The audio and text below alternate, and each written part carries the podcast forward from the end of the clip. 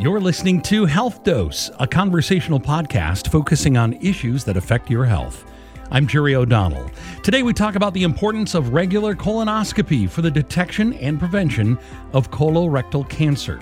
Our guest is Sarah Diaz, a colorectal surgeon and a member of the comprehensive cancer team at My Michigan Health. Health Dose ask Sarah what happens during a colonoscopy and why is it such a valuable diagnostic and preventative tool? So, a colonoscopy is where we take a flexible camera and we insert it into the anus all the way up to the first portion of the colon and sometimes even the last portion of the small intestine.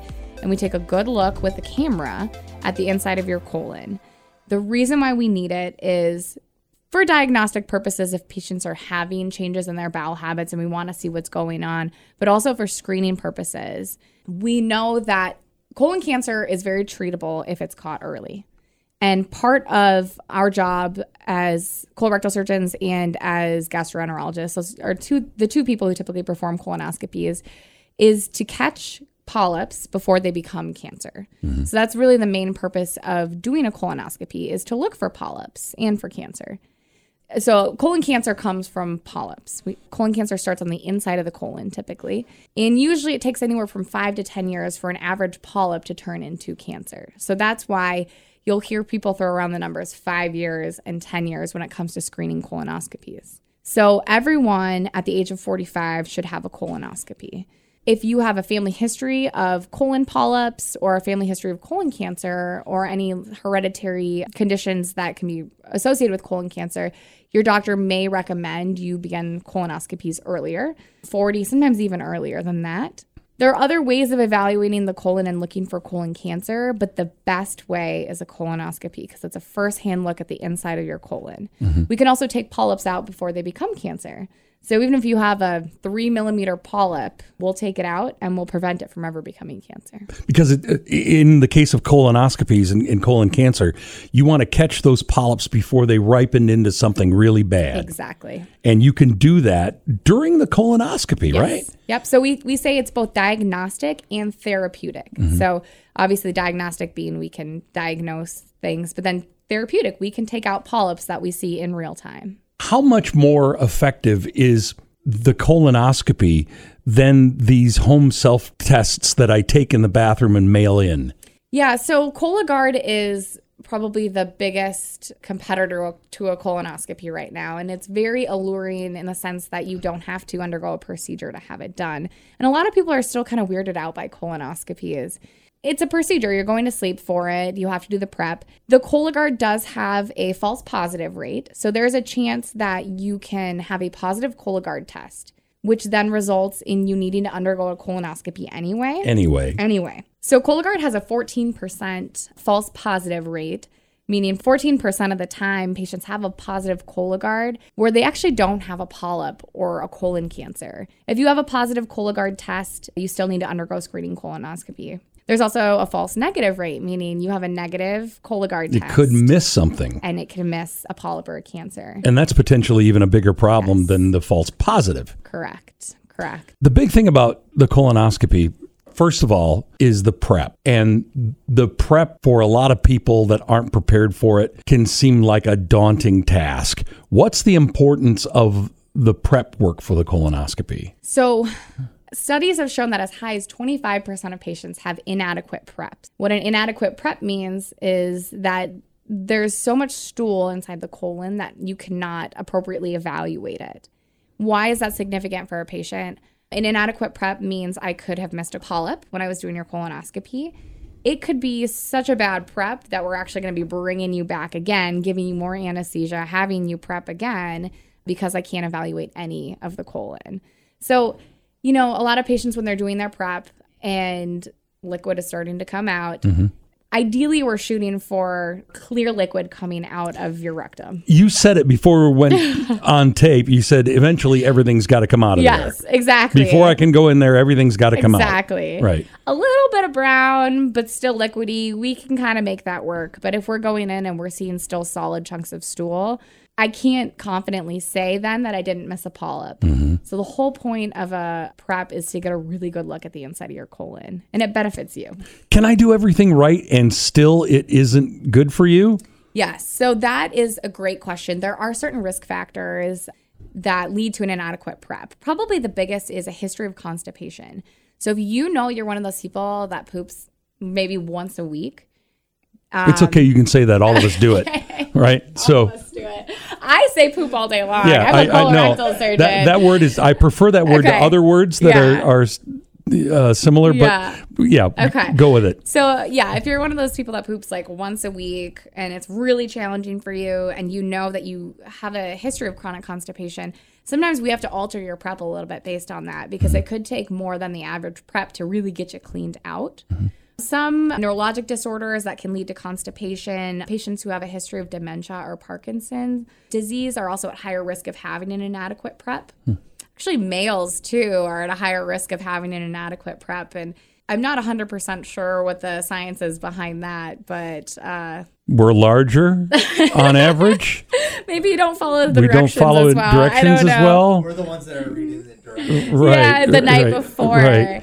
Yeah. It's gotten easier though. Yes, yes. I think in a way it's gotten easier. Regardless, in order to have a good colonoscopy prep, you have to be completely cleaned out. Absolutely. And there's just no like, good way to make that happen. Eventually, it needs to look like you're peeing out of your butt. Mm-hmm. And so I think some of the medications have gotten better with how we get there, Mm-hmm. but it's still, it's very important to get the prep right. Yeah.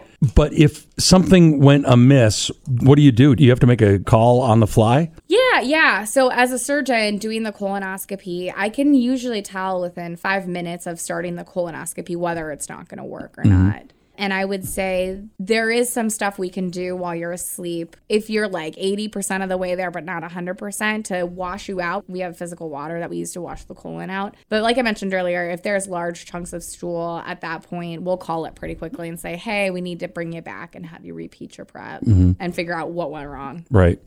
How important is it to follow those prep instructions and make sure that I do it to the letter of the law? I think it's pretty important. So we'll get into the different types of prep, but if you're doing your prep and things are going really well and it's clear already, mm-hmm. at that point you can probably stop your prep. Okay? If everything is going well and it looks like urine coming out of your butt, that's probably good enough and you don't need to finish. Mm-hmm. When does the prep start? So it depends on the type of prep you're doing, and each physician is going to have a specific type of prep that they want you to do. Typically, nowadays, they do what's called split dose prep. So, what that means is you're going to be doing some prep the night before and then some prep on the actual day of your colonoscopy, depending on what time your colonoscopy is. So, typically, you'll do half the night before, and then the day of, say you have an 8 a.m. scope, they'll have you wake up at 3 a.m. to finish your prep. Okay. And the studies have shown that splitting the prep into two gives us better visualization. Really? Yeah. And results in a better prep. And is less probably traumatic on the person doing the prepping. Right. Uh huh. Right. What should you do to prepare for the colonoscopy prep? You mentioned the two part thing and the day before, which is different from what I remember the last time I had a colonoscopy. So the first thing is to read your instructions a week in advance. This is not, you have your colonoscopy at 6 a.m. or 7 a.m. the next day. This is not pull out the instructions at 10 p.m. and try to figure it out. So, what I tell patients is try to avoid foods like quinoa, seeds, things of that nature for a few days before your colonoscopy. Patients who are harder to prep, we'll put them on a clear liquid diet two days before the colonoscopy just to make sure that they are able to clear out all that residual material. I would not be eating a very high fiber diet the week of your colonoscopy. okay. And to definitely make sure that you have all your instructions ahead of time and you know exactly when they want you to start that prep. And if you're on the more constipated side, putting yourself on a clear liquid diet two days prior to colonoscopy is only going to be advantageous. So clear liquid, we're talking about broth, we're talking about uh, gelatin. Yep, juice, jello, broth, anything you can see through. Coffee's fine. Coffee, eh, preferably coffee without creamer. You know, the creamer makes it not clear. Uh, so black coffee. Although I think if you put a little bit of creamer into your coffee, it would be fine. Apple juice, but not orange juice. Yeah, so orange juice actually, I, I I'd have to look at what like what the hospital's definition of clear liquids is. I would think that orange juice would be okay. Mm-hmm. You want to try to stay away from red dyes because believe it or not, if you, and we'll get into some of the prep, if you use red Gatorade to prep with, then sometimes the actual inside of the colon, the fluid inside is red. And you're looking for red when Right, you're in there. You're looking for, for bleeding. Mm-hmm. For bleeding. Yes. so I should not eat a bunch of pickled beets before I come see you. Yes, yes, or have like uh, cupcakes with blue frosting. Yeah, I mean anything that you've noticed that changes your stool color, it's going to be the same thing for a colonoscopy prep. What do you tell your patients to do to prep? Actually, your bathroom becomes your favorite room in the house. Wh- Well, uh, how should I prepare that space? Well, I think going into that, the biggest thing, first of all, is set, set aside appropriate time to be at home to do the prep. You should not be working the day before when you're trying to do your prep, unless you're working from home. One of the things I've noticed a lot is patients who have hemorrhoids, which is a very common problem. Their hemorrhoids get very flared up during a colonoscopy prep because of the amount of wiping that they're doing mm-hmm. and because of the bowel movements they're having. So, as far as having kind of your command center in the bathroom, mm. I would have, you know, be consuming water on top of the prep that you're doing to make sure you're staying hydrated. Using wipes instead of toilet paper. A lot of people find that more helpful. Or even after you have a bowel movement, hopping in the shower if you have a detachable shower head and cleaning yourself with a shower head. Doing a little. American bidet action there. Absolutely. Or if you have a bidet, that's even better. And that can sometimes help, uh, especially if you're having a flare up of your hemorrhoids.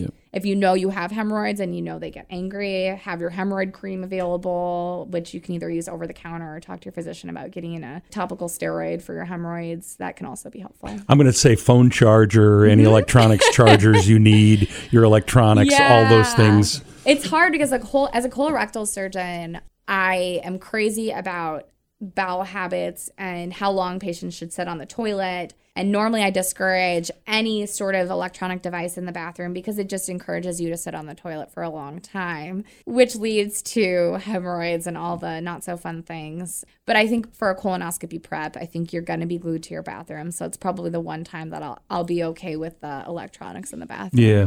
You can actually, there are foods you can eat during your prep. Yeah, yeah. So we talked about, you know, clear liquids, and they'll probably tell you to stay on a clear liquid diet the day before your colonoscopy prep. And just avoiding, for some reason, quinoa really sticks out. I, especially in patients who have a history of diverticulosis. It's one of those foods where if you've eaten it recently, I can literally tell during a colonoscopy because you'll see you'll see like a little quinoa floating by. Mm-hmm. Any sort of like real grain, corn. Corn's another big one. Please avoid corn a couple days before your surgery because that's another one that likes to hang around in the gut. Mm-hmm. But I would say clear liquids the day before, get some clear liquid like protein drinks. Theoretically, the colonoscopy prep should not dehydrate you. The type of solutions that we use are we use on purpose because they go through the colon, but they don't necessarily draw water into the colon. Right, which is important because is. you lose a, you can lose a lot of fluid that yeah, way. absolutely. Am I going to be up all night during, doing the prep? Yes, potentially yes. Depending on how your gut works and the timing of your colonoscopy the next day, you might. And I encourage patients to be okay with this. Mm-hmm. It's one day. And think about it if you have a normal colonoscopy, you don't have to do this again for 10 years Right. if you have no family history. It's funny, my mom my mom just underwent a colonoscopy and she had a split dose prep, meaning the day before she, you know, took her prep and then she was supposed to get up at 2 a.m. to finish. Mm-hmm. And she's like, you know, I just didn't want to get up and and I was like, Mom, your daughter's a colorectal surgeon. This is Do my your reputation we're talking about here. Right. And of course she had like a big polyp in her right in her right colon. Uh. And I'm like, Ma, you know, so I know it's inconvenient.